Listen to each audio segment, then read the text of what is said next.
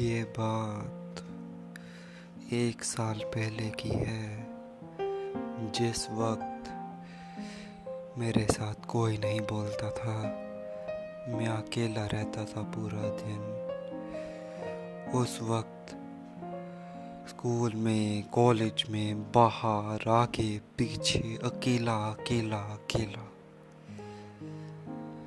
पर तभी एक रात मेरे दिमाग में एक विचार आया।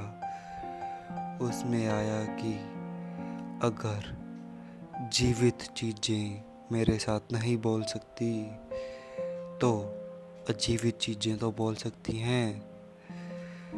और ये असल में हुआ। मैंने एक दिन अपने पंखे से बात करने की ट्राई की। आपको ये सुन के काफ़ी अजीब लग रहा होगा बट ये सच है।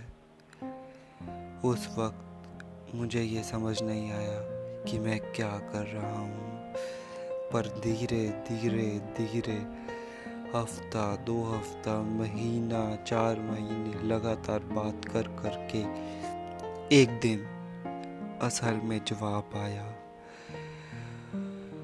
उस दिन मेरी रूह रूहें काम उठी।